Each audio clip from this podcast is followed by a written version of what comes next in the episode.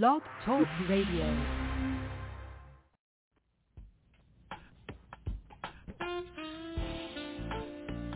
Welcome to Emerging Ease, where we will focus on unraveling the difficulties in the midst of our journey and move toward forward progress. This program is not meant to replace any form of therapy and you are encouraged to seek out a mental health professional if necessary. Hello, hello, and welcome to Emerging Ease. I'm your host, Keisha, and you are tuned into the Batchelor News Radio Network. Feel free to call 646-929-0130 or send questions to the chat room at blogtalkradio.com forward slash LA dash batchelor. Um, you can also send an email at emergingease, all one word, um, at gmail.com. Again, that's emergingease at gmail.com. We also have a Facebook group. Um, sometimes I put inspirational stuff in there. Sometimes things that just make you laugh because we need those laughs in life. And um, as well as information about upcoming shows. Sometimes I'll also ask questions. I take a poll. So feel free to join and interact with uh, others that are in the group. Um, today we are going to focus on challenging self. This is part two. And with today, we're looking at things that impact our self-esteem. So from the outside, uh, from the inside out. Uh, last week we did from the outside in. Um, with the things that we look at today, we'll look at things that negatively can impact self-esteem. Also, we'll clearly talk about what self-esteem is. Uh, we will also then talk about things to improve self-esteem. So if you have any questions, feel free to um, to post those questions, send them in, whatever you need to do. All right. With self-esteem, what self-esteem is, is confidence in one's own worth or ability uh, and self-respect. That's the, the definition we get from Oxford, okay? Um, self-esteem basically is your overall opinion of yourself, how you feel about your abilities and your limitations, okay? So it's not just I'm the best at everything and I don't have anything wrong, but we also have a view of what we want to improve within ourselves, okay? So with self-esteem comes, as we talked about last week, we talked about what judgments are like from the outside in, okay? But personal judgments are very difficult to deal with and to challenge because you're the only person that's able to challenge them because they're within you. With challenging those personal judgments and those personal evaluations of self, um, we have to really be mindful of what are we looking to accomplish. With things that we're looking to accomplish, for one, let's just be honest. Nobody is able to do everything all the time the exact way you would like it to be done. No one is. That's just a limit we have as people.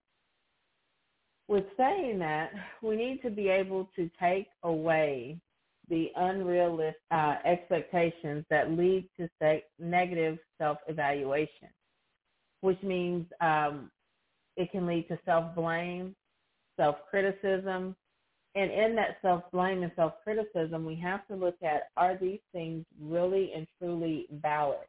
When we criticize ourselves and say, oh, I'm a horrible person, I couldn't figure out, you know, this thing or I didn't get to complete this project when I wanted to, is this really true? Are you really a horrible person? Ten chances out of ten you're not. The thing is we have to take away that want to be some version of what we assume is perfect. Perfection is not what we need to look for. Uh, perfection is is something that uh, evades us all. We have to be mindful of that. When we are looking for um, the the things that we are wanting to do, look at the simple fact that if this doesn't happen, then what? If it doesn't go the way I want, then what? what can I learn from it? That's that's the main thing. What can you learn from it? Everything you do is not going to be a success. Let's just put that out in the atmosphere. Um, when we go through things, we have to look at if it was not the success I anticipated it to be, what did I learn? Actually, did I even find a different path in life? And I'll give you like a small story about myself. When I first went to college, and my friends can attest to this, I went to Prairie View A&M. And when I got to Prairie View, because I was not focused on my education, I was focused on living life and going to all the parties and doing everything, I got straight F, solid, straight F, not even a D in, in the crew, straight F.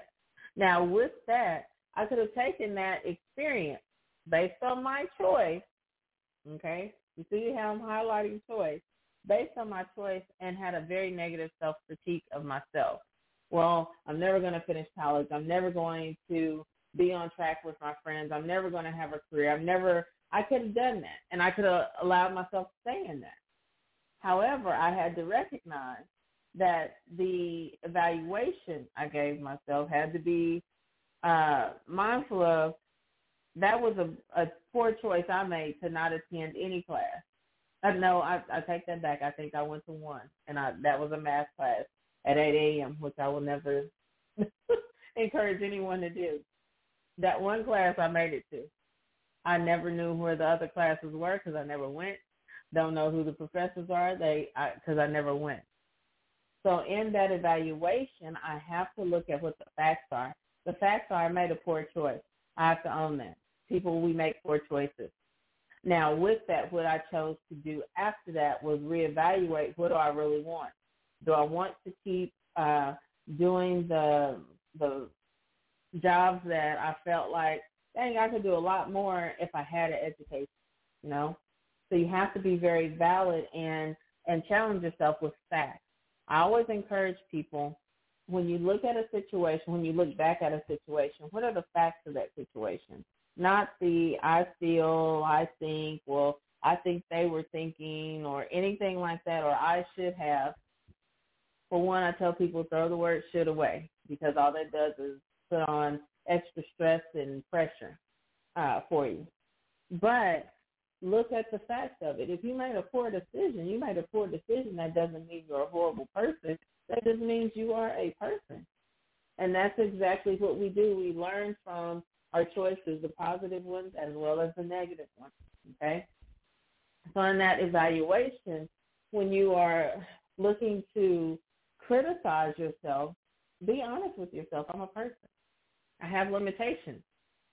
Um, if you begin to feel like um, in the way you look at things that um, you begin to isolate yourself or withdraw because you don't feel like you should enjoy things because, oh, I'm such a horrible person. That's impacting your self-esteem very, very much. Just because something does not go the way you want it to does not mean mean it's a failure. Many times that not getting to the point you want it to get to is actually a success. And that's what we need to start realizing as people. Um, imagine, oh my goodness, I cannot recall uh, George Washington Carver, okay, with the peanuts and all the things he created with peanuts. He had many failures. He even wrote about the many failures he had. But what he did also right is what he learned from the things that did not go the way he wanted them to go, did not go the way he expected them to go. And that is one thing we need to really uh, concentrate on is what are we learning from these situations we're experiencing. For one, do we need to identify, hey, I need to make better choices. I need to figure out a way to change the way I make decisions. Because 99.999% of the time, if we look at and evaluate uh, the process of decision making that we have, we will be able to actually find what the concern is. It's the way I think about stuff. It's the way I jump to making a decision or feel like I have to be, I pressure myself into making a decision that I think other people would expect or would appreciate. Your life is just that, it's yours. You have to take ownership of it. You have to look at what you want to get out of life, who you are, okay? Now, the the old cliche is, you know, everyone is unique. We honestly are. Even if you're a twin, you are different in at least one way from your from your sibling, from your twin. But you have to embrace the uniqueness of you. Look at the the way um, you present, the way you interact with people, um, the way you move forward in life. You have to be mindful of accepting and appreciating who you uniquely are. And that's okay. Now, the things that influence our self-esteem, first and foremost, one of the most influential things about our self-esteem, especially as we're younger, are the people that we're around, which is usually family as well as friends, okay? The people that you're around will be able to pour into you. Now you, as a person, have the responsibility, and um, I'm emphasizing responsibility, to decide who you accept from. Because just because somebody has a jug and they're pouring doesn't mean you have to turn your cup up and accept what they're pouring out.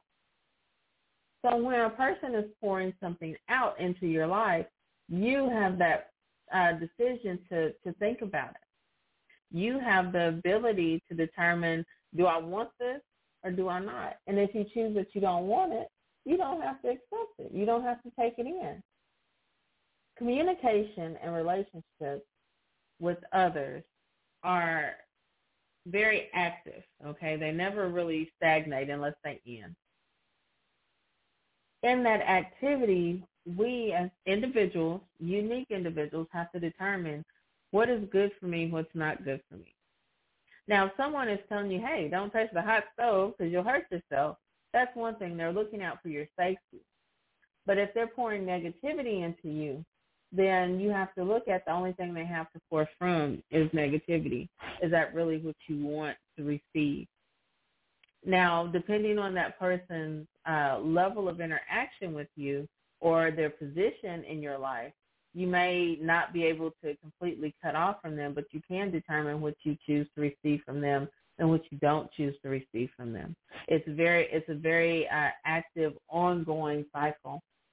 Even as adults, you make choices on who you choose to receive from and who you choose not to receive from. Um, that can directly impact the way you view yourself. Um, how other people react to you if you perceive their reaction is negative, instead of um, asking the question like, what's going on? Why are you interacting with me like this? We often internalize it, well, it must be something wrong with me. But what about this as a question to challenge that? What if something is not going so well for them? What if it's got absolutely nothing to do with you? That's where self-blame can come in be mindful that a person chooses on how they interact with you, just like you choose how they how you choose to interact with them. If a person is giving you negativity, don't automatically say, "Well, it's got to be something I'm doing. It's got to be something about me." No, 100% of the time, it's got something to do with them. Don't take ownership in something that you can never uh, actually have an, an impact on, which is their choice on how to interact with you. Now, going back to the where I was talking about depending on a person's role in your life, our experiences at home, at school, in our community, at work, very much impact our self-esteem. If you grew up and you were told, um, you're just like whoever, whoever, you'll never be anything, or um, nobody in this family makes it past whatever, whatever uh, no one in this family uh, does well in life, so just accept that. That does not have to be you. Yet again, if you choose to accept what someone pours in or pours out of their picture uh, into your life, that that's your choice. But you have to be mindful. How's that impacting? Why keep reliving and uh, regenerating negativity that has gone on?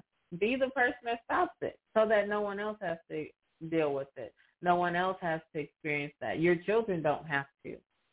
Be mindful that your interactions are uh, a direct ripple effect of what you grew up around, um, what you're even allowing to maintain in your life. And think about what is that ripple effect? What what am I choosing to allow to go on? Okay. Self-esteem can also be impacted by age. Now, I want to put some um, some extra arms and legs on that.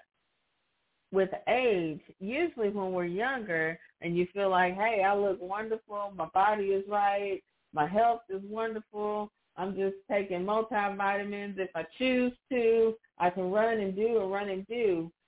Some people feel like as they physically age that they're not at their best. Um, challenge that. I will say physically, I could was more agile in my twenties. Uh, however, I am loving my forties. My forties are awesome. They are awesome. I've never felt wiser, uh, more stable, more uh, able to uh, interact across uh, different uh, different uh, interactions with people, like whether it's business, pleasure, whatever, it you have to look at what am I learning about myself at this point. Some people as they get older, their self esteem goes down. Well, you know, especially even if a person is single. They'll say, Well, you know, nobody's gonna want to date me. I'm fifty something, I'm sixty something.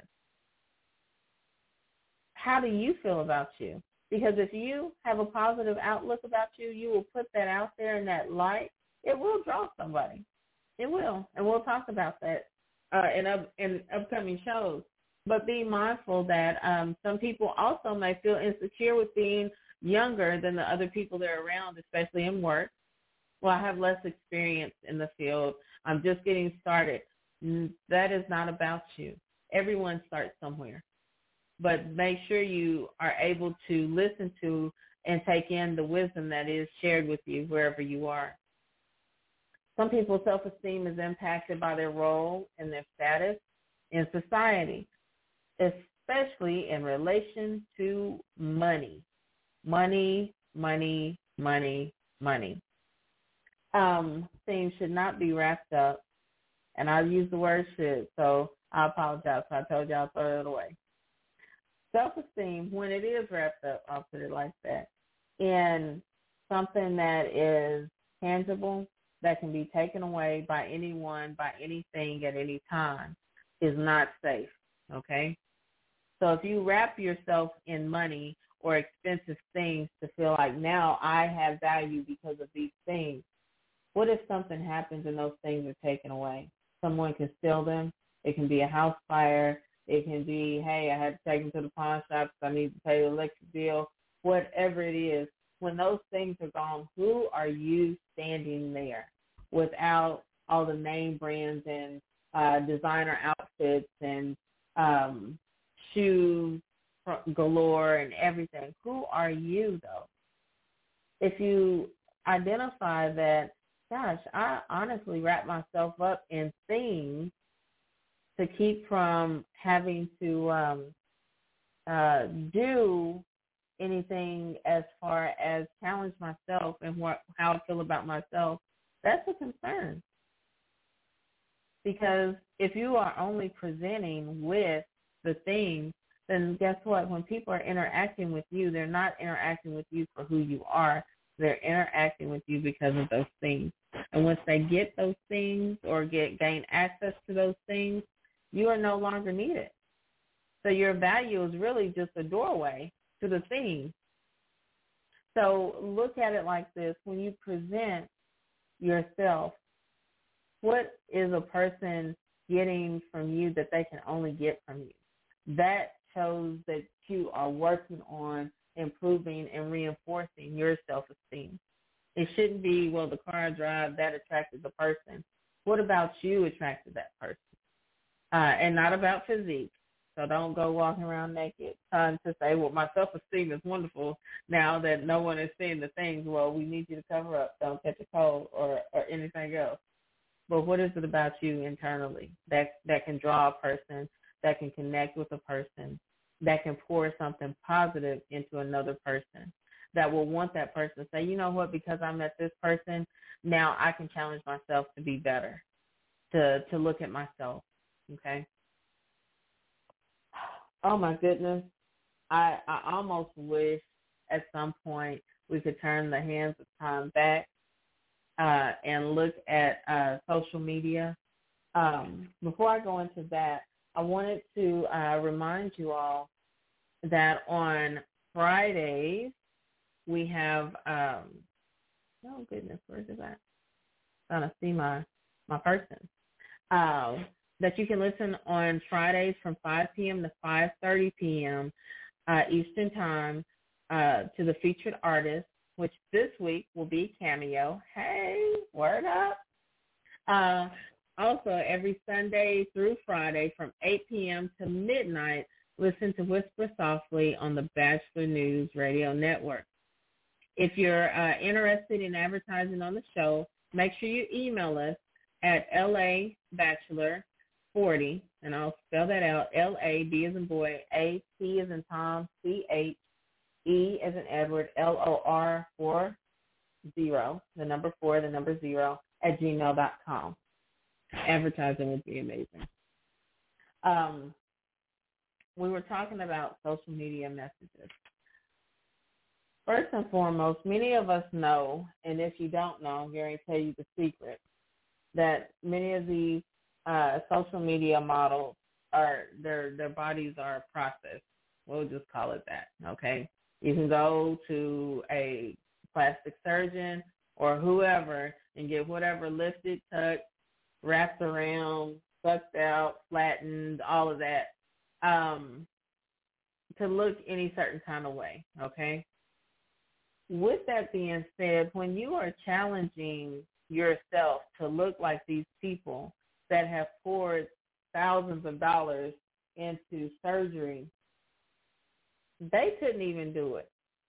So why should you be able to? Um, with these waist straps. Now, I'm not saying anything about the waist straps. I, you know, use them every now and again because my my tummy. I don't want to be looking like I'm getting ready to give birth. However, be realistic with yourself. Everyone's body shape is meant to be different everyone is meant to be different because different people are attracted to different things. I'm talking about the for right now. Not everybody wants the Instagram model shaped person. Somebody might just want somebody that looks like a regular person walking down the street. Not someone that that looks like, you know, hey, if, if they eat one extra Cheeto or drink one extra ounce of water, it's over. Something's gonna bust or pop. So challenge yourself with, and as as you know, this is a lot toward women, but men do it too. I saw a video probably a couple of weeks back, and this man, I didn't, I had never seen it before. His forearm, his uh, upper arms, his biceps looked like they were bubbles. And so I talked to my husband. I'm like, "What the heck is this?" Like, because his forearms were really skinny. I was like, okay, I don't, I don't get it. Something's wrong. This gentleman had injected oils into his muscles to make them look bigger. So it's not just women nowadays. I was, I was outdone. I never knew about all that stuff. And just to have someone to, to pay more attention to you, if you have to hurt yourself or deform your body for someone to pay attention to you, for one is saying that you don't think a lot about yourself for two, it's giving that other person way too much power in controlling the way you perceive yourself. Look at yourself and whatever your body can do through your workouts or through your and through your diet, then that's you. Run with it. Love it. Be you in all of of what you do. Be you. Yeah. Uh, another thing is, uh, it used to be that uh, women always got the flack for, you know, hair weaves and extensions and all this stuff. Well, men, y'all are catching up with us. Now, the thing with that is, what if um, without all of that, who would you be? Because it's material. God forbid it rains. Some y'all in this spray painted hair. And uh yeah, it's over. Then what? You put on this whole facade because the inside you is not ready to say, Hey, my physical is doing this. I gotta rock with it. This is what I got going on. I'm gonna be the best in what I got going on. And so many times we look to um, others to say, okay, well, that should be what I look like. That should be my norm. That is what is expected of me. No, it's not. No, it's not.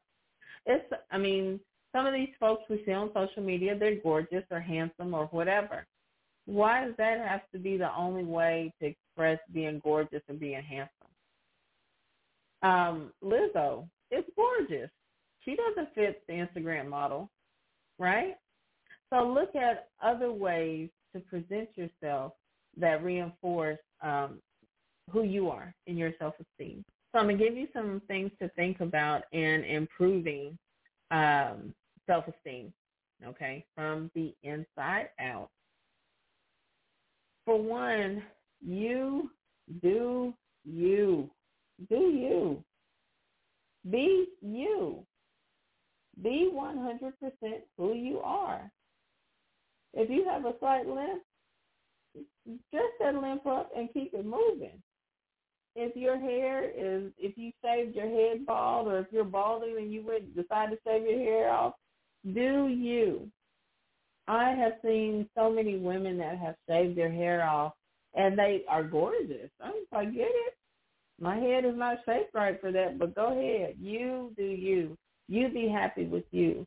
Because at the end of it all, when you go to sleep at night, if you are so worried about other people and what they think of you based off of what you wear, how you interact with with them, and you're trying to hold up this persona, you are not going to be happy with yourself, and it's going to negatively impact your self-esteem. Remember that you are not perfect. No one is perfect, and no one is meant to be perfect. You're perfectly where you are right now in this moment, and then the next moment it'll be very different. So enjoy the moment, but you, there's no such thing as okay. Once I get to this level, everything's going to be perfect. No, even if you go get all the surgery and you go get all the whatever that's put in, or you do all the injections of stuff, what happens after that gets old? Because you know that does get old.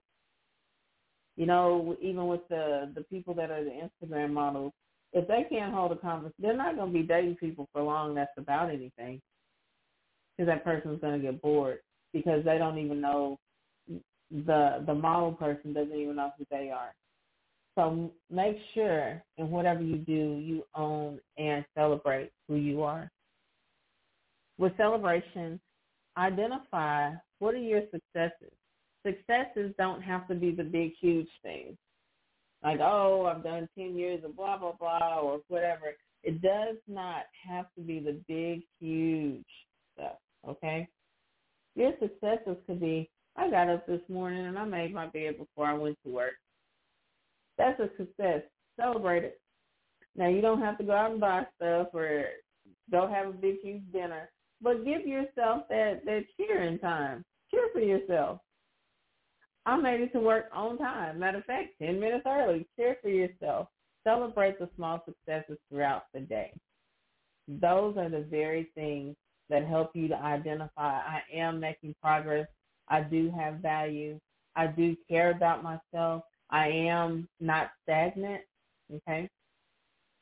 Focus on what you are able and you want to change. And I don't like the word change necessarily I, I prefer the word improve. What do you want to improve about yourself? And then figure out a way to do it. If you want to improve your physical fitness, I want to become more physically fit, uh, to be uh, to improve my stamina, whatever it is. Go do that. You don't have to go join the the local gym if you don't want to, if you don't feel comfortable with that yet. Get out and walk somewhere. There's all kinds of walking trails. You need fresh air anyway, as fresh as it can possibly be. Get out and do something. Get a jump rope. Jump rope on uh in your front room, in your garage, whatever you have in the yard. Do something. Do something to say, okay, you know, now I can see myself progressing this way. I can also envision myself progressing in other ways. So do things like that. All right. I have so ran out of time. I apologize. So I want to thank you for tuning in today. Um, I hope that today's discussion has been and will continue to be helpful to you and in your life's journey. You're listening to Emerging Ease with Keisha, Keisha on the Batchelor News Radio Network. Thank you.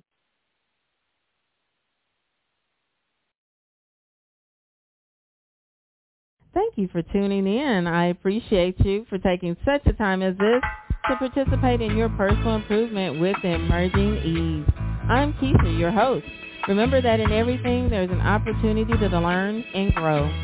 If you are experiencing a difficult time, please reach out to the National Crisis Prevention Hotline at 1-800-273-8255 and I look forward to hearing from you next week on Emerging Ease with Keisha.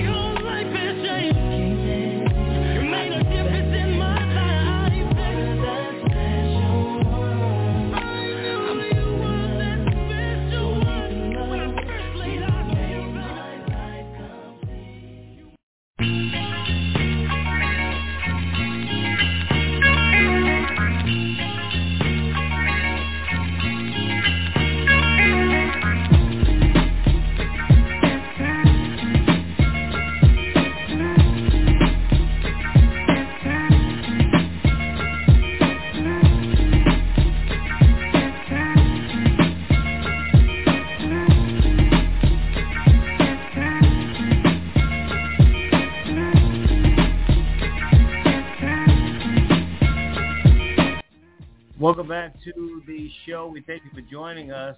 Mine is playing some tricks on you right now, but not with the guy who's on the line. He don't be playing tricks. He keep it real with you, and that's how we get down. Uh, of uh, all good to have him on uh, from the HBCU Pro Sports Media Association, and of course the Black College Sports Network. He is AD Drew. AD always good, man, to get you on and get your your your thoughts on everything that's going on with HBCU sports. Listen, um, I think last week we talked about, you know, that flash those talents that will come in, uh, like Prime and Eddie George and other people to come in there that, you know, maybe help recruit um, from an HBC standpoint. Now we hear, and there's rumors, and I don't know, and maybe you know better than I do, um, rumors that Prime might be uh, a prime, no pun intended, candidate for the USC job. That'd be Southern Cal. Um, that, could be the drawback, even if he doesn't get it. AD. Um, and I asked Dr. Gaville, who's a friend of ours, as you know, you know, is that going to be one of those things? If we're going to be bringing in the 80 grooves of the world, that's going to be the name, and and, and they stay there for a year or maybe two, is that going to help or hurt the HBCU? Well, in my opinion, first of all, uh, thank you, Ella, for, uh, letting me be on the show once again. You know, uh, if, if if we do this a couple more times, you may have to put my name in the uh, title line of the uh, show, but that's a different story now, my brother. but no, seriously though, uh, if prior going to a major job, a historically white Division One job, you know, yes, it hurts the HBCUs initially. Yes, it hurts HBCUs as a whole initially because of the attention that he that he brought. But look, HBCU football, the fans that go to H football are four, five generations deep. Whereas unless you're talking about a USC, a University of Alabama, or some of these other schools, most of those schools are only one, maybe two generations deep with their fandom. So, right. yes, it, it, it will hurt initially. It's going to take some attention away, but part of that is going to be who replaces Prime. Is, is it a Dennis Thurman, who's on, who's his defensive coordinator, right, on, on his staff, who's a, who's another former NFL player, or one of those coaches who on his staff that spent a lot of time coaching with the Baltimore Ravens. Going to be that bad because the HBCU product is not going anywhere. We didn't we didn't want the attention, we didn't need the attention, but we are doggone sure take it now. Right. But I, I just think that you know if if I mean I, I'm I'm looking at it purely from a recruiting standpoint. If you know you're a freshman or coming in as a freshman and Prime is your coach, and two years later he leaves, then you know obviously that talent's going to leave. It then maybe do you wonder about talent moving forward? Because again, HBCUs, it's not about uh, you know, and P, PWIs where you can go to Ohio State and you're gonna get your playing time and whatever. You know, I mean, and and we know that the exposure will be there anyway. But I'm just saying that you know, if you if you're going for prime, or if you're going for Eddie George, or in basketball, you going for whoever. Uh, you know, and they're not there. Does that affect the recruiting um, long term? This, this, this is a business, bro if you as a high school athlete or as a transfer athlete don't realize that your coach may not be there next year, then I don't know what you have been doing for the last 20 to 30 years. Hmm. It's always year to year. That's part of the reason that they had to come up with the transfer per transfer portal to satisfy these athletes because coaches had the freedom to move and athletes did not have the freedom to move. So you know this anyway. Scholarships are not four year scholarships. They are one year renewable scholarships. And you get Right. the opportunity to renew it four, five times depending on depending on the circumstances with red shirts and, and, and things like that. So this is a business. And if you're an athlete, you would be crazy, or as I say, you'd be stupid to not support a person who puts themselves in a be- in a position to better their lifestyle, their family. And let's be real, the most you're going to make at an HBCU as a head coach is three hundred. Hmm. That's three hundred thousand. Even a, even a prime, even a, uh, the prime Even- can't even- go even- higher even- than that. You don't have the money. You don't. th- These schools don't have the money to pay their coaches more than about than about uh, three hundred thousand dollars. Now, when you take a Nick Saban at the University of Alabama, who's making about eight to ten a year, you take a Dabo Swinney who's making in, in that same ballpark, then you know there's difference. But those schools can can pay it. But think, believe you me, the school itself is not paying Nick Saban ten million dollars. That Right. money comes from the outside boosters and, so, and outside supporters. The school may be paying him a, a million dollars or something like that. That other eight, that other seven, eight, nine million dollars comes from outside resources to supplement that contract. That's why that that's why that compensation package it, is built like that.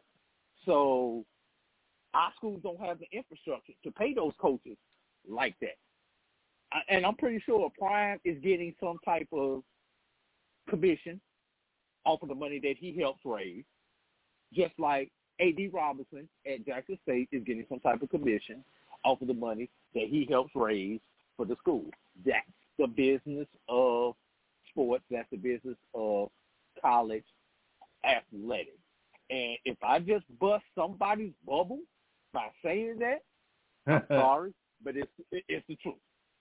And and I think the only reason you bring me on here is because I'm not gonna sugarcoat it. And I'm gonna That's I'm right. gonna put it out there just like it is. I ain't gonna put nobody's personal business out there, but I will tell you the inner workings and the, and, and, some, and some of the things I know without telling people out. If you understand what I'm saying. Well, and that's exactly why I have you on because I know that you always gonna keep it real with what's going on. Uh, with that being said, so what I uh, I had a conversation before we get to the top ten. I had a conversation with someone that was talking about the fact that you know a Nick Saban, and I'm just I'm keeping 100. They're just throwing him up. Nick Saban to take his Alabama kid. And Alabama might be a, a aberration because they they're you know all they keep going everywhere like every school I mean every um, NFL team, but um, eh, let's say a Connell Maynor, right, as you know who he is and the talent and uh, offensively especially that he will bring maybe won't have the same connection to the NFL. His kid going somewhere, and even specifically AD, his old offensive coordinator, defensive coordinator, whatever, going there and say, hey, draft this kid because I remember when he was there at our program, this is what's going on. So the so the concern that uh, someone had brought up is that we don't have the Deion Sanders, prime times, then we don't have the Nick Saban to the uh, Bill Belichick or the Kyle Maynard to wherever because um, fact that we don't get the the the a the the the, the kids that we want the, those uh, blue chippers, and then b that we don't have those connections from the coach's standpoint because we don't get the opportunities. And that was a I had to take a step back and think about that for a minute, AD. I was like, you know what? I mean, because Kyle man, I just thought, but just talking about Coach Maynor, just in general. I mean, you know him, and and then you look at a bunch of different great coaches that are still coaching at the HBC level.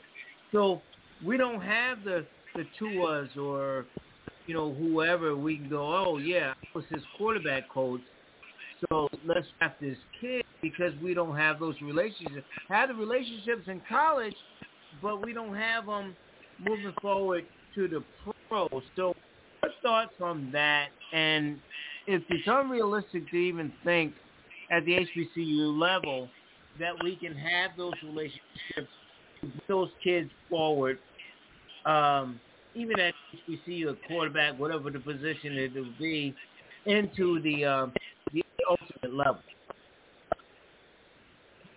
Uh, look, most of these coaches that we have on the HBCU level, yes, most of them did not play at the next level. But you've got a lot of these coaches who played in Canada, professional ball, and there's right. nothing wrong with going and getting a paycheck up in Canada. That's right. Have played in uh, played in other leagues, or have or, or have played with the coach of the Kansas City Chiefs, or a coach of the Baltimore Ravens, or a coach of the Dallas Cowboys.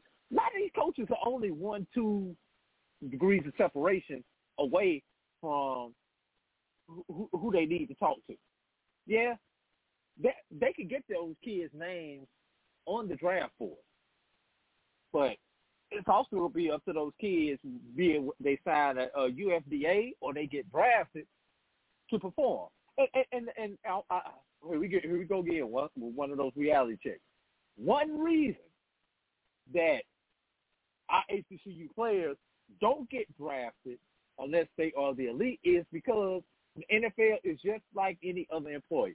They look for cheap labor. Right. It is a lot cheaper for them to sign this kid who they really like as a, on, on, on a prospect uh, contract or UFDA than to draft him. And for the player, it's a lot easier to make the team as a UFDA than as a sixth or a seventh round draft choice. Mm. As a UFDA, they want you you want you want them. That's why you signed the contract to go into the camp. As a draft pick, sometimes you just taking the taking the the best available talent out there, and you may not have a need for that position. Yeah, he rates the highest of everybody who's on on the board, but you already got eight eight defensive backs. He's defensive back number nine that you have between the ones you drafted and the ones who are already returning on your roster. So it's a lot more advantageous if if if if you're not a day two pick, it's better to be UFDA than a than a late round draft pick.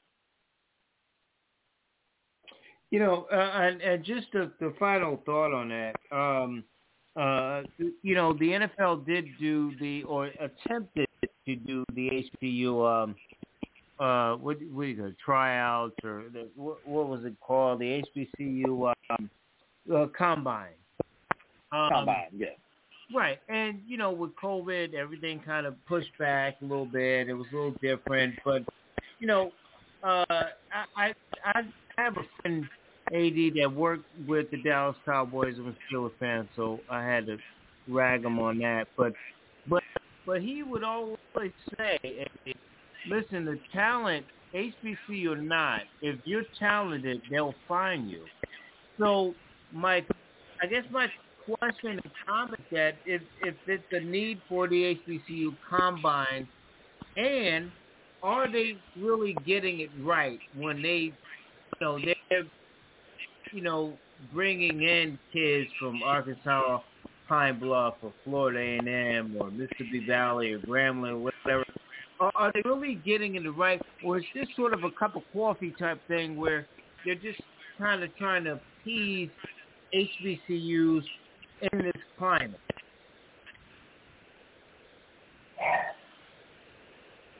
It, it, it, it, it, it, it's really tough.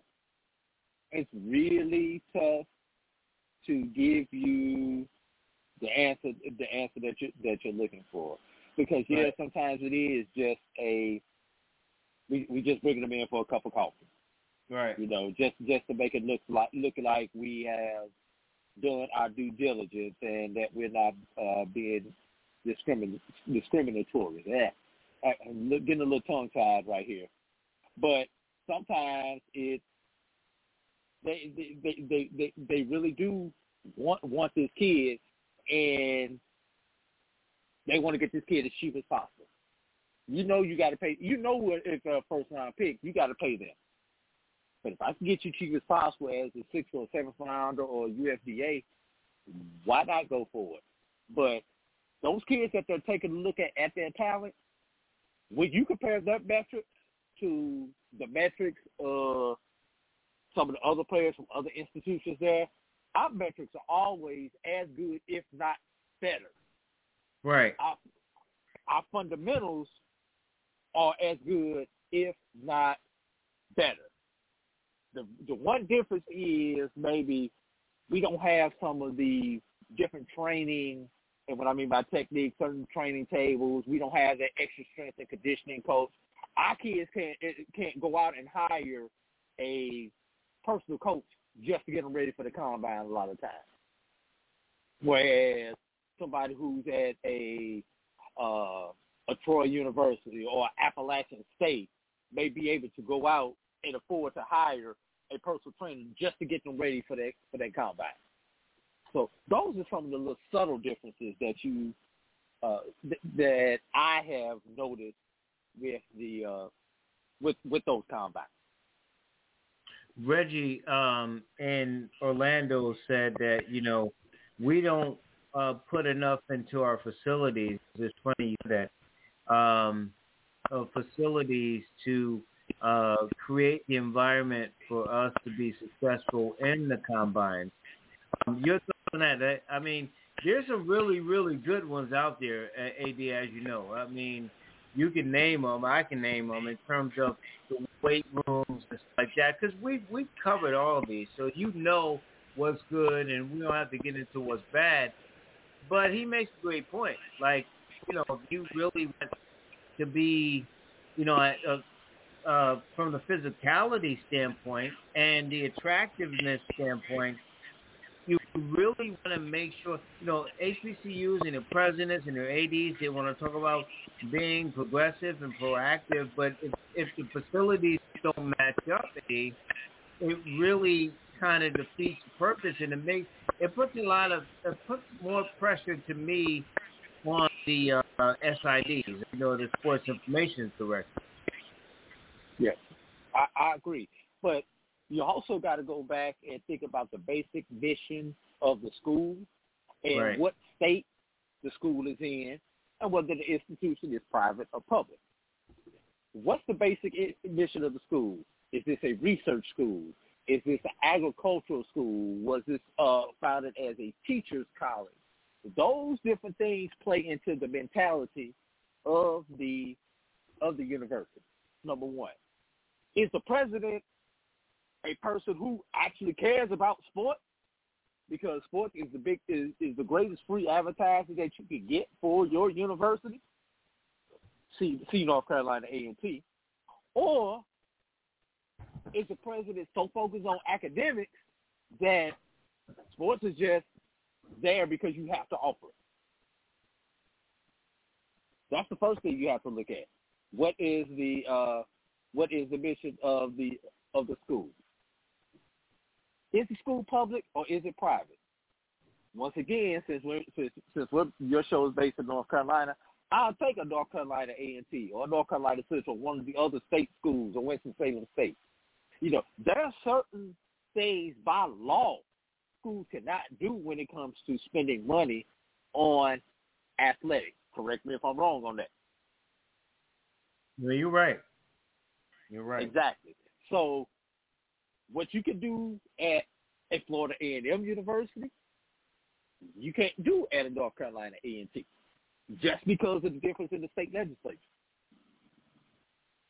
Mm. And then when you take a uh, and uh, when you, I'm going, I'm going to go to, uh, to the state of Florida. When you take a Bethune Cookman and you take a Florida A and M, they're rivals.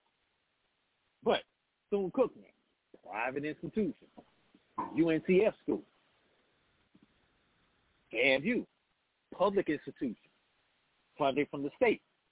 So there are certain things that FAMU can, can can do and have to do because they get their funding from the state. There are certain things that Bethune Cookman can't do or uh, cannot afford to do because they don't have that state funding or that state backing.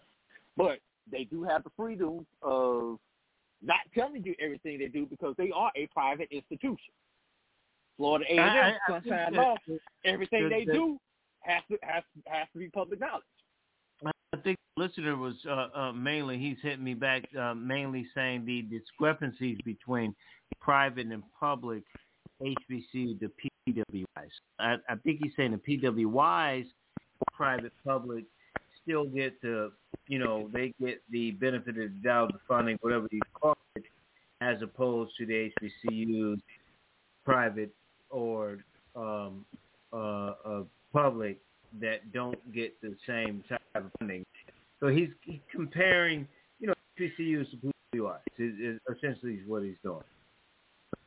Yeah, and, and, and hmm. he's correct. Those schools get more because when you go to corporate America, what what faces do you see more in corporate America? Yeah, they, they most of them don't look like you and I. That's right. Those those are the people who control the marketing dollars, the advertising dollars, the the, the spending money and things like that, the internships and stuff like that that support that university.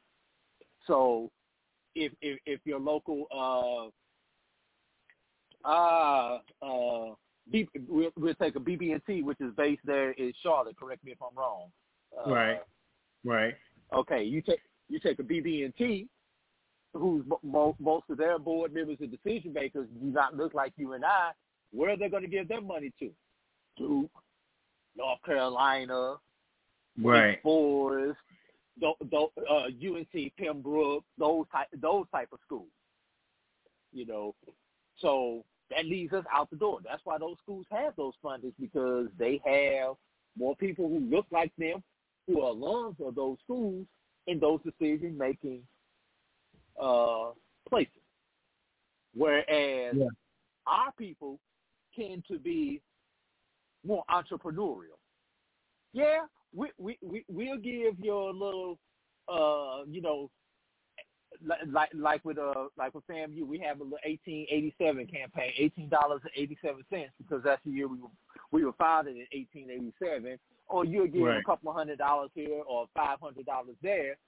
But, you know, me as a when I was an entrepreneur, yeah, me giving two hundred fifty dollars or five hundred dollars back to my university was a big deal for me. Right. When you're a when you're a corporate, you giving two hundred and fifty thousand dollars or two hundred million dollars back to your university is a big deal to you. So it's all relative. Mm. That's an excellent point. that- It- it- the, the relevancy is is is really important to what you said. I, I totally agree with that, uh, and I do uh, uh, understand what the emailer was saying in terms of how you know, like you said, and then you addressed it. You know, I mean, we walk into that corporate world. Do they look like us, or do they not look like us? And we know what the answer is. So, real quick, uh, uh, Coach Barry's in the line from uh, Benedict. So, when you look at last week, any surprises uh, before we get to our top uh, tens? Any surprises in the games? I thought that A&T, and I'll, I'll watch them against Central this week. Uh, I thought they were a little bit better against Furman, but any surprises at the mid, major, and major level? I well, since you said Coach Berry's on the line for Benedict, I'm gonna start off with his team. The way that they walked Savannah down in the second half of that game really gave me a newfound respect for the the Benedict Tigers. You know, right. when you when you look at Benedict coming into that game, I mean, they beat Allen, they beat Edward Waters, not two of the biggest names in HBCU football right now. So you, so the so the jury was still out on them, despite the loss. And when I say that came down to the last drive and the last play of that game, it did come down to a defensive stop by Savannah State to prevent Benedict from tying that score up. Benedict came into that game ranked number two, and now I see why they were ranked number two despite the loss. So, yes, Benedict surprised me. Benedict is going to throw some havoc into what was predicted to be the SIAC East. They were predicted five. I doubt very seriously they finish at number five. And I will also say this. I don't think anyone in the SIAC East will finish undefeated in conference. Right. And, and you know, we talked about this game. We talked about this game last week. I, I said to you, I said with them being undefeated, and and I'm not just saying the coach. I said if they if if Savannah State beat them or if it's a close game, and you know I had a vote in in the um the HBCU uh, sports media uh, top ten. Um, I thought they played well. They should have been uh, higher. Obviously, Savannah State uh, is um, uh, number four in the um, the the mid major, um, and it, it gets five. Um, but I thought that they played well against the Savannah State, who played during in the midst of the COVID. That you got to give them some credence. Um, I know Langston, Langston's done well. Albany State uh, has played well, and they, they had a loss in State. I, I thought would be two or three. So I think we all got it right. But yeah, Benedict, I thought I thought Benedict and Lane were the two teams I was looking at that um they did well in the last games and they and and they did, then they taking a close loss. That they should be in the top five. You're looking at this top ten in the mid majors. Yeah, I, and I agree with you. And Bowie is Bowie. Bowie is doing. Right. You take that loss to Delaware State out. Bowie is doing exactly what we what we thought Bowie would do. Uh, also, speaking of Benedict, Allen down there at number ten. If right. They can make that win over Allen look better than it did at the time that they beat Allen.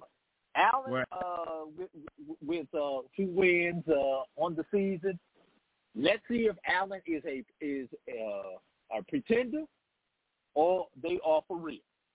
So right. I, I really want to see what Allen and the better Allen does, the better that win for uh, Benedict looks in the in yeah, the eyes of and I'm and I'm one of the and I'm one of the voters on on the on this poll also with you. So I want to throw right. that out. The other yeah, and then, in this poll and then, and the Fort Valley, I think Allen with Fort Valley State coming up, that's that's their measure right there. You beat Fort Valley yeah. State, then yeah, yeah, I I get it. And and the measures real quick, Alabama A and M, I'm with you. I mean, I'm with everybody. They should still be number one. Uh, I had to. I think we got it right. Uh, I thought Jackson State should jump up to two in our poll we have, and and they are. Uh, a big win. They got the the big game against A and T this weekend, and Prairie. I think we really got it right. Prairie, Prairie View at four, Arkansas uh, Pine at five, coming up, even albeit couple, you know, a D D win or whatever. I I really think that in our major poll, I think we really got it right. Alcorn State at, at seven. I think we really got it right in terms of how the polling looks on the on the major. Yeah, I I, I I I know we in North Carolina, but you know, nine, ten, and those receiving votes kind of got that by uh, default because we ran we we, we, we kind of ran out of teams. We had to put somebody at nine and ten. Southern, I'm not impressed. I'm not impressed with Southern thus yet. A&T, no. they just have a gaunt, they have a gauntlet of a schedule. Hopefully they'll be able to get some wins and move up. A&T is better than that number ten ranking, but their schedule is brutal. So, yeah, just, uh, I just thought they would do. I thought they would do better against Furman. I, I thought they would come out better than Furman. It's, it's, so we'll see against Central, but I and I'll be at that game. But I I thought they would come out better against Furman in that game. I, I even talked to Aggie people, and I thought they would come out and play better, and and it would be a closer score against Furman. So yeah. One last thing before we go. Shout out to Bluefield State in their first season in 41 years with two victories already on the season over CIAA competition as a Division two independent. Absolutely, uh, and and they deserve it. I was looking at that too. I, I, I was very impressed of what they're doing. They can continue. I don't care who it is in the CIAA. Then you have to have that respect for them. AD, before you let people know how they can follow you um, and reach out to you, sir. I appreciate that top ten, man, because like I said, I think I think we all got kind of right on this one. Yeah. Uh, you can find me uh, on Twitter at BCSN, D-R-E-W. That's B as in boy, C as in Charlie, S as in Sam, N as in, in Nancy, D as in David, R as in Robert, D as in Edward, W as in William. On uh, at Again at BCSN Drew. Uh, you can also find me on the Black College Sports Network, my BCSN as the number one on all social media. And if you want to watch the Alabama A&M versus Tuskegee matchup this Saturday from Mobile, Alabama, the Gulf Coast Classic, I will be on uh, one of the three in the broadcast booth for that particular game, along with my partner Brian Fulford and Coach uh, Greg Ruffin will be uh, calling that game live from Mobile. That's at 5 o'clock Eastern Time, and that will be on mybcsn.net slash GCC. So tune in, watch us uh, if you're not watching the uh, Aggie Eagle Classic. Hey, say that again before you go. Uh, and I know Coach uh, Miles, but say, give that address out, that web address. It's it's going to be on mybcsn.net slash GCC for Gulf Coast uh, Classic. And you can also find that game on social media at my BCSN as the number one. It will be on our Facebook and YouTube pages as well. AD, I appreciate you, brother, as always, man. You be safe. I, will talk with you over the weekend. I'm, I'll be in um, uh, Greensboro, the A&T uh, Central game, the Classic, right. and uh, you're there. And uh, appreciate you, brother. You be careful, man. Thank you so much. Appreciate you, my brother. Thanks for the invite once again.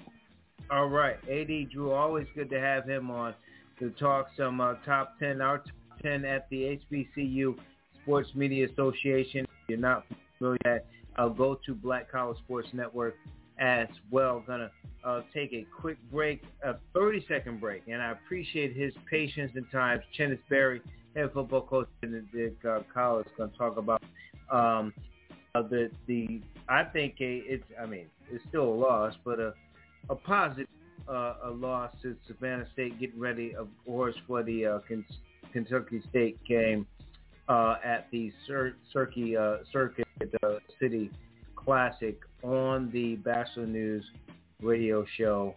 Stay tuned. Hi, it's Jamie, Progressive's Employee of the Month, two months in a row. Leave a message at the...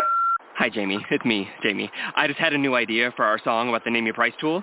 So when it's like, tell us what you want to pay, hey, hey, hey, and the trombone goes, blah, blah, blah, and you say, we'll help you find coverage options to fit your budget. Then we just all do finger snaps while a choir goes, statements coming at ya, statements coming at ya. Yes? No? Maybe? Anyway, see your practice tonight. I got new lyrics for the rap break. Progressive Casualty Insurance Company and affiliates. Price and coverage match limited by state. Welcome back to the show. If you missed any part of our broadcast, you can go to our website, thebatchelornews.airtime.pro, thebatchelornews.airtime.pro. You can listen right now there or at 646-929-0130. Want to bring in the uh, my next guest. Always uh, to have coaches on because coaches give you real talk. He is the head football coach at uh, Benedict College. He is Chennis Berry. And, and coach, uh, uh, good to have you on. And thank you First for your all, patience as you oh, step man. in the you, you step in the name uh, you step in the name of love. Uh, we appreciate that, as uh, coach. Oh yeah. Um.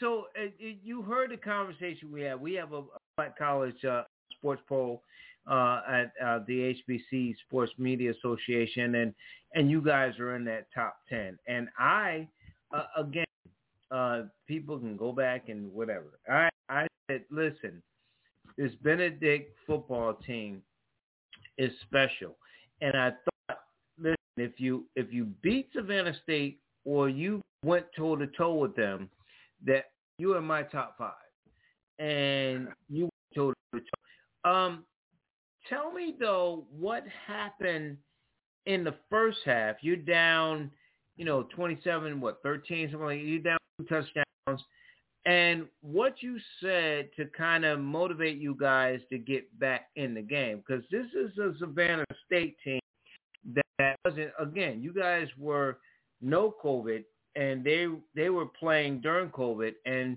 and they had some good wins, and and certainly you had, but guys uh, played well. So so talk about this game and and what happened in the first half and what happened in the second half.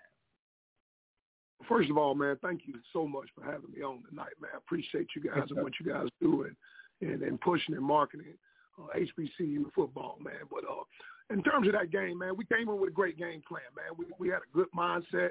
We have been feeling pretty good, man. We're coming off two and zero, and we knew going down into another team's territory that we were going to have to have our A game. But unfortunately, we started slow. Uh, you know, we had some problems fitting their their option attack. You know, it was a little different for us than what we've seen the first couple of weeks. Uh, we had some problems fitting it, and uh, the reality is uh, we had a slow start. You know, and uh, you know you can't go into somebody else's uh, backyard and have a slow start, man. But right. guys, man, continue to stay positive, man. One of our philosophies is just believing. You have to believe in the process, and as long as there's time on the clock, just keep playing, keep fighting, play the next play. In the game of football, good things are going to happen. Keep playing.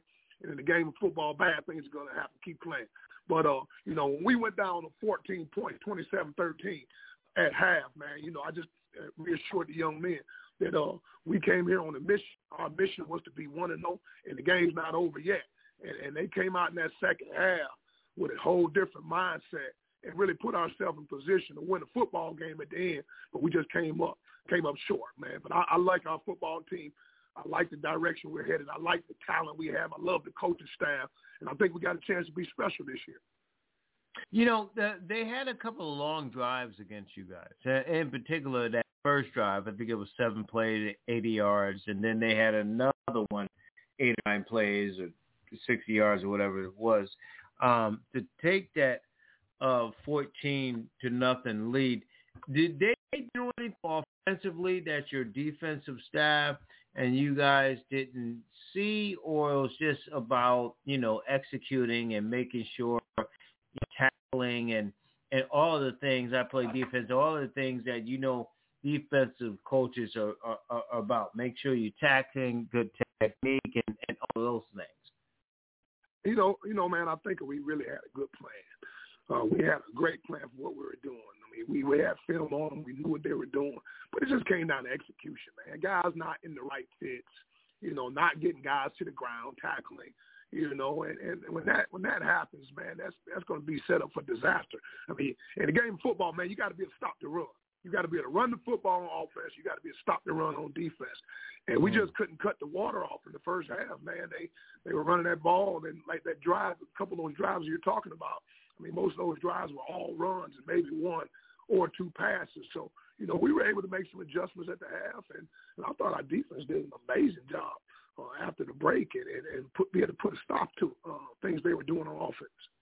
Uh, it, you know, Coach, when you, you look at the uh, stats for people who don't uh, uh, know about Benedict, Benedict College at football, uh, you you look at the first round, right, and and you guys uh, primarily, and it, it could have been because of the uh, of the, situational uh, part of the game, as you know, uh, primarily uh, most of your first down were on on the passing and, and less on the rushing. But again, that has to do with you trying to get back into the game.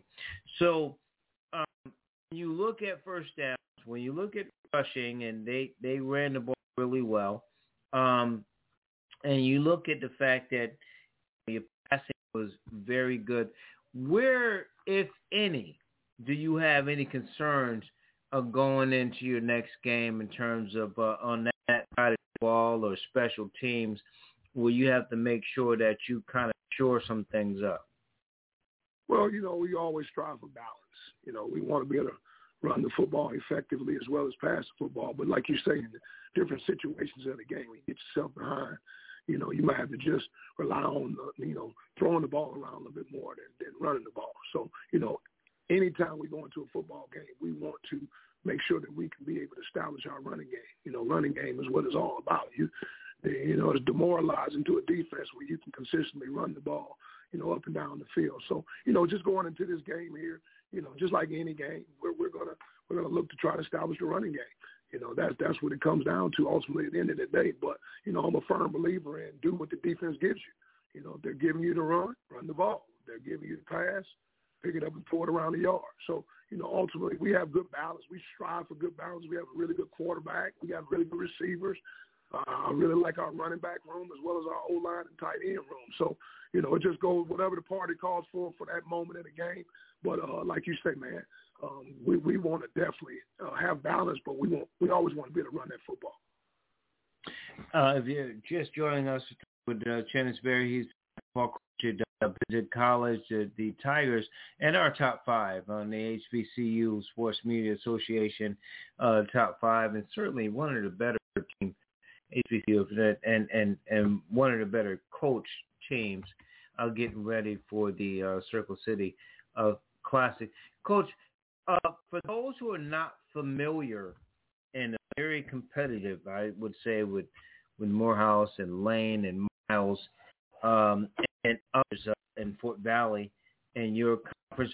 Um, for those who are not familiar with your program, talk about you know, if you, it's your floor to highlight guys on offense, guys on defense, what your philosophies are. Uh, this is your moment to really do that. Well, you know, we're we're Benedict College in Columbia, South Carolina, man. We're we're um, in Division Two, SIAC, the Southern Intercollegiate Athletic Conference, man. I'm super excited to be back in this league, man. I actually I actually played in this league, man. Right. I played at Savannah State from '91 to '94. And um, you know, I started you're my young, coaching. And, and, you're a young man too, by the way. I'm old, much older than you. Go ahead, go ahead, coach. yeah, yeah. I don't feel young sometimes, but man, I tell you what, man. uh, but yeah, man, it's just being a product of the SIAC, man. I'm glad to see the direction of the conference, man. You know, it's some good competitive teams in this conference, a lot of parity in this league. And, you know, I left for a while. Um, you know, coached at Fort Valley, coached at Morris Brown when they had football back in '96. And, and uh, I actually coached at Kentucky State. I, I got my master's degree from Kentucky State. So I was there on that staff from 97 to 2001.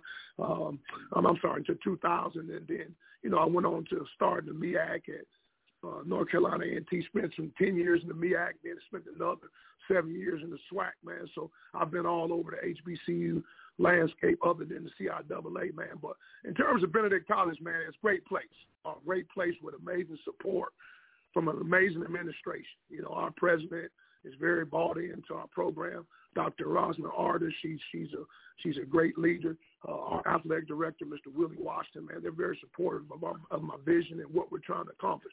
And our philosophy is we chase A's, B's, C's, and D's. Those are A's and B's in the classroom. Our C's are championships, and our D's are degrees. That's what we're all about.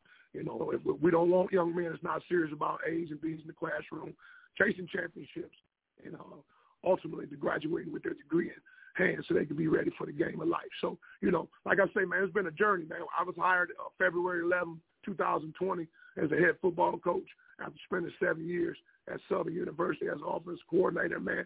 Since the day I arrived, man, we have young men that really believe and are bought into the program. We just wanted to change the roster, change the, the mindsets, change the facilities, you know, change all the things that's going to help us recruit and retain student athletes.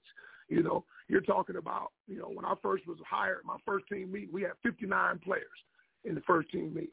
We're now up to 130 players, man, guys that really believe in the process, uh, love Wow. discipline and, and accountability. We've doubled our roster. We've upgraded our weight room. Uh, brand, getting a brand new weight room at the moment. We've upgraded our locker rooms.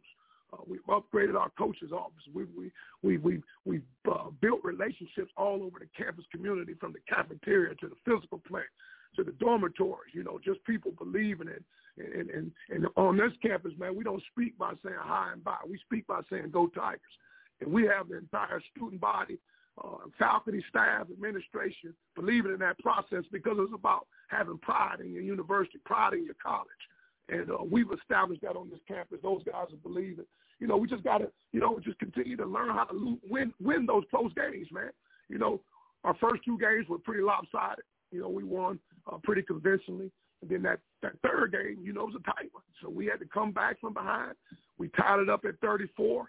But we got to find ways to win those close games and get those guys to continue to finish the process and see if we can come away next time we have a tight game on the on the uh, on the winning side. Coach, I, I to ask you just to follow up on it. I mean, you've had think about the the, the conversations and the accomplishments you've had offensively and at, at Southern and every and you know at, having offenses that have been prolific and scoring a lot of points.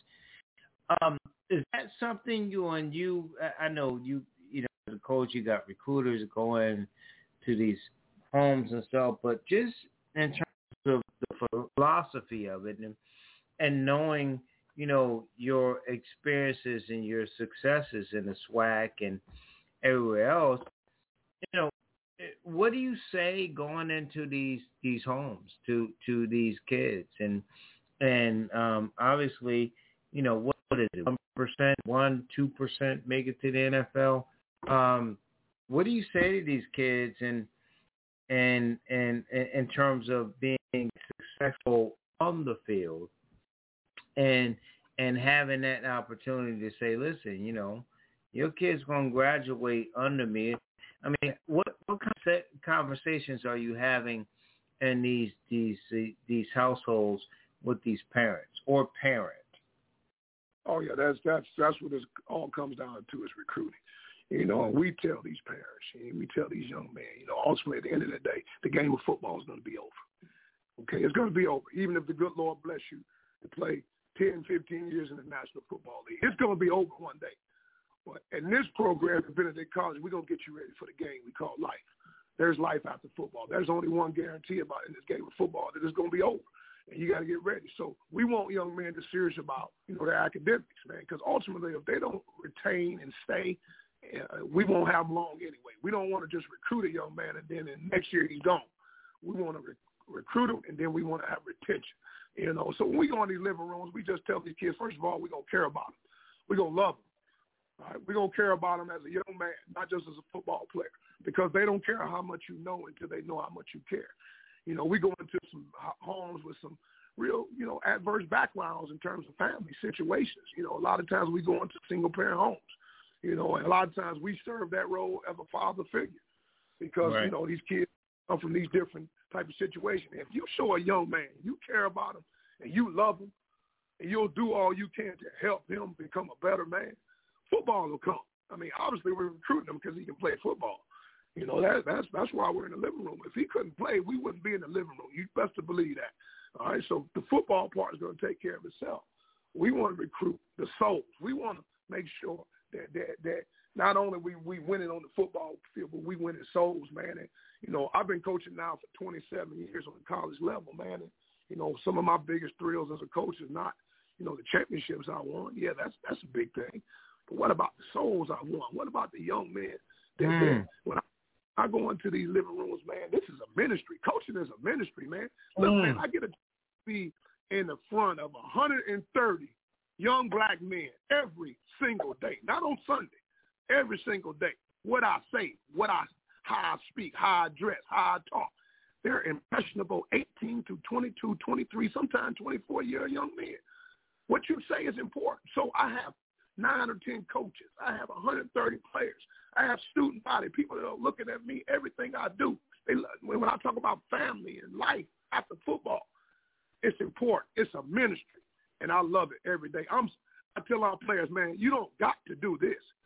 I get to be the head coach at Benedict College. I get to play this game. You get to be a student athlete at Benedict College. And, man, you don't got to do anything, but you get to. And if you get to every day you wake up and your feet hit the ground, you thank the Lord for another opportunity. And you go out and try to get 1% better every day on the field and off the field. Mm, mm, mm. That, that's profound right there. I mean, um, uh, it, it's not, uh, in some cases at different levels, Coach, as you know, is not realistic, but it's certainly realistic and profound in what you're doing at Benedict College. I, I mean, I, I'm not just saying that. I mean, I really, God, you make me want my my my teenager to go to, to I want to sign up. He plays football and basketball too, so I mean, it's really crazy.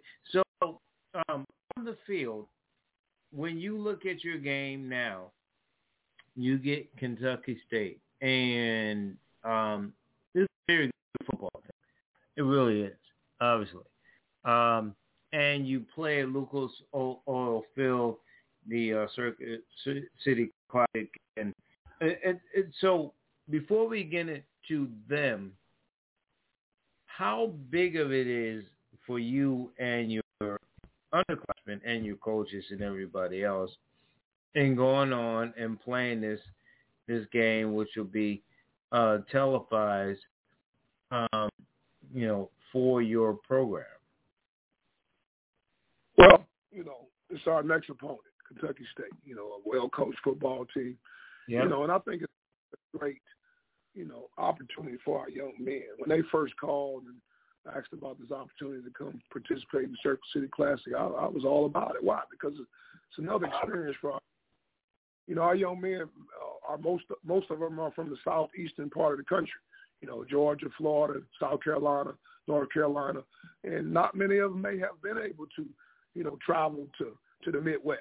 You know, and uh, to be able to play in an NFL venue, you know, where the where the Indianapolis Colts play and be able to have that experience. I mean, that's that's second to none. Just being able to go and you know get a chance to go in the NFL locker room and play on the NFL field. You know, uh, these guys grow up every day um, idolizing these NFL players. Man, just get a chance to go up there and play. But like I tell them, I continue to play them, guys. At the end of the day, guess what? That field is still 100 yards long, 53 in the third wide.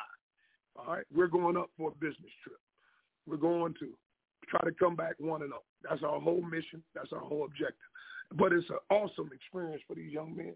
I mean, I I'm excited for them, man, just to be able to, you know, get up there and let them get to the. We're, we actually get a chance to practice up there tomorrow. Uh, get a chance to let the guys walk around, get it out of their system, take a few pictures, and then let them start locking in on what we came up there for. Is that's to go one and all. Uh, Coach, I, I tell you too, because and I know you do it one game at a time, but I got to tell you, Kentucky State, Fort Valley, Miles, Albany, Morehouse, uh, some on the road, some at home. What went into this schedule the way it's set up? I mean, you got the big Circle City game, but you got some really, I mean, Clark, Lane, and Lane is very good this year. And so there, Mean, what went into this schedule? Because it, I mean, it's it's a very tough schedule where you're on the road or at home. Well, I, I think more so it kind of just fell that way with just the, the how, how the conference flows. You know, schedules are pretty much set you know, a couple of years in advance. And of course, a lot of this happened before I even got there, you know. Uh, but we just pushing on our schedule. You know, we're going to prepare. Our coaches are going to prepare for for the next people on our schedule. And right now it's Kentucky State. I mean, I don't even know who we play after that. To be honest, you know, we get we get ready for Savannah. I mean, Fort Valley State. Fort Valley State. Fort Valley State. I don't even know nothing about them. I know nothing about them, man. I'm getting ready for that green and gold, man. Uh, that green and gold Kentucky State, man. I don't know nothing about the next opponent.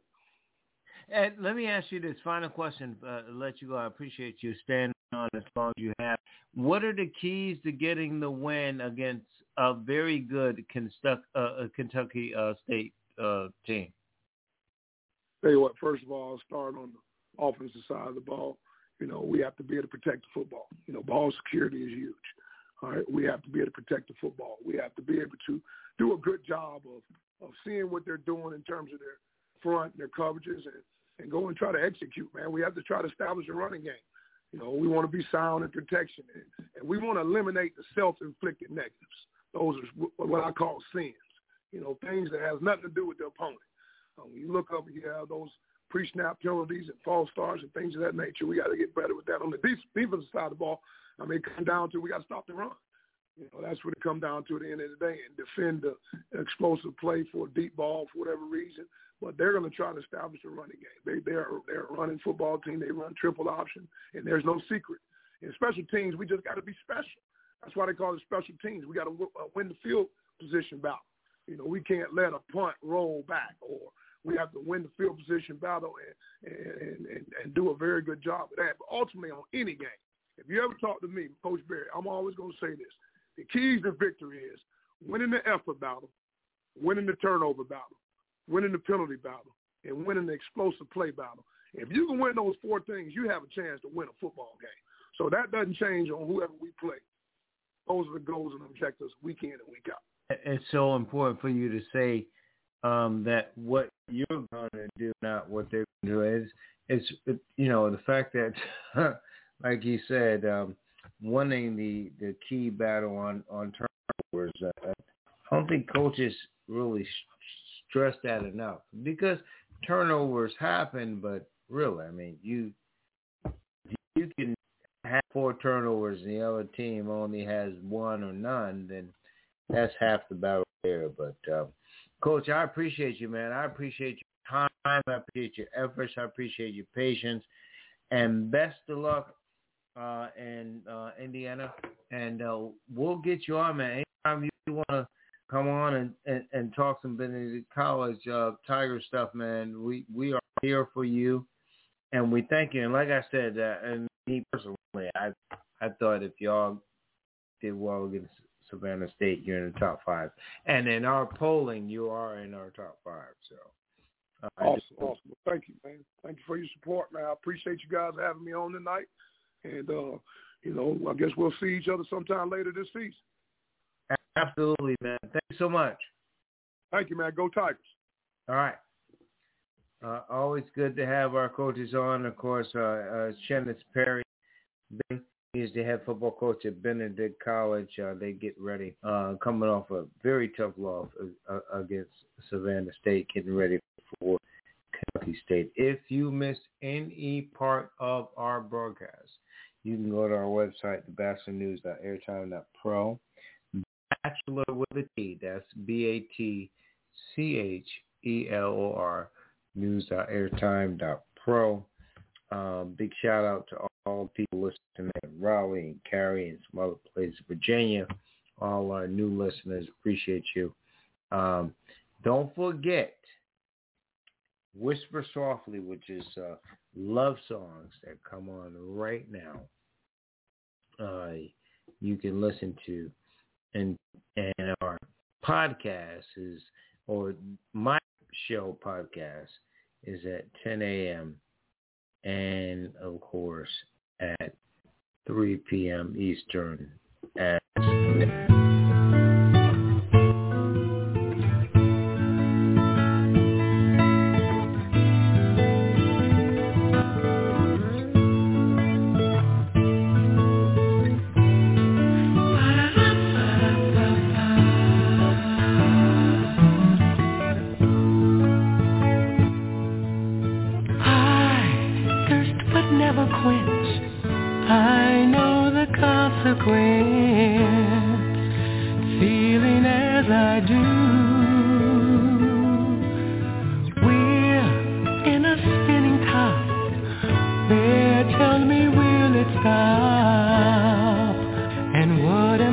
We write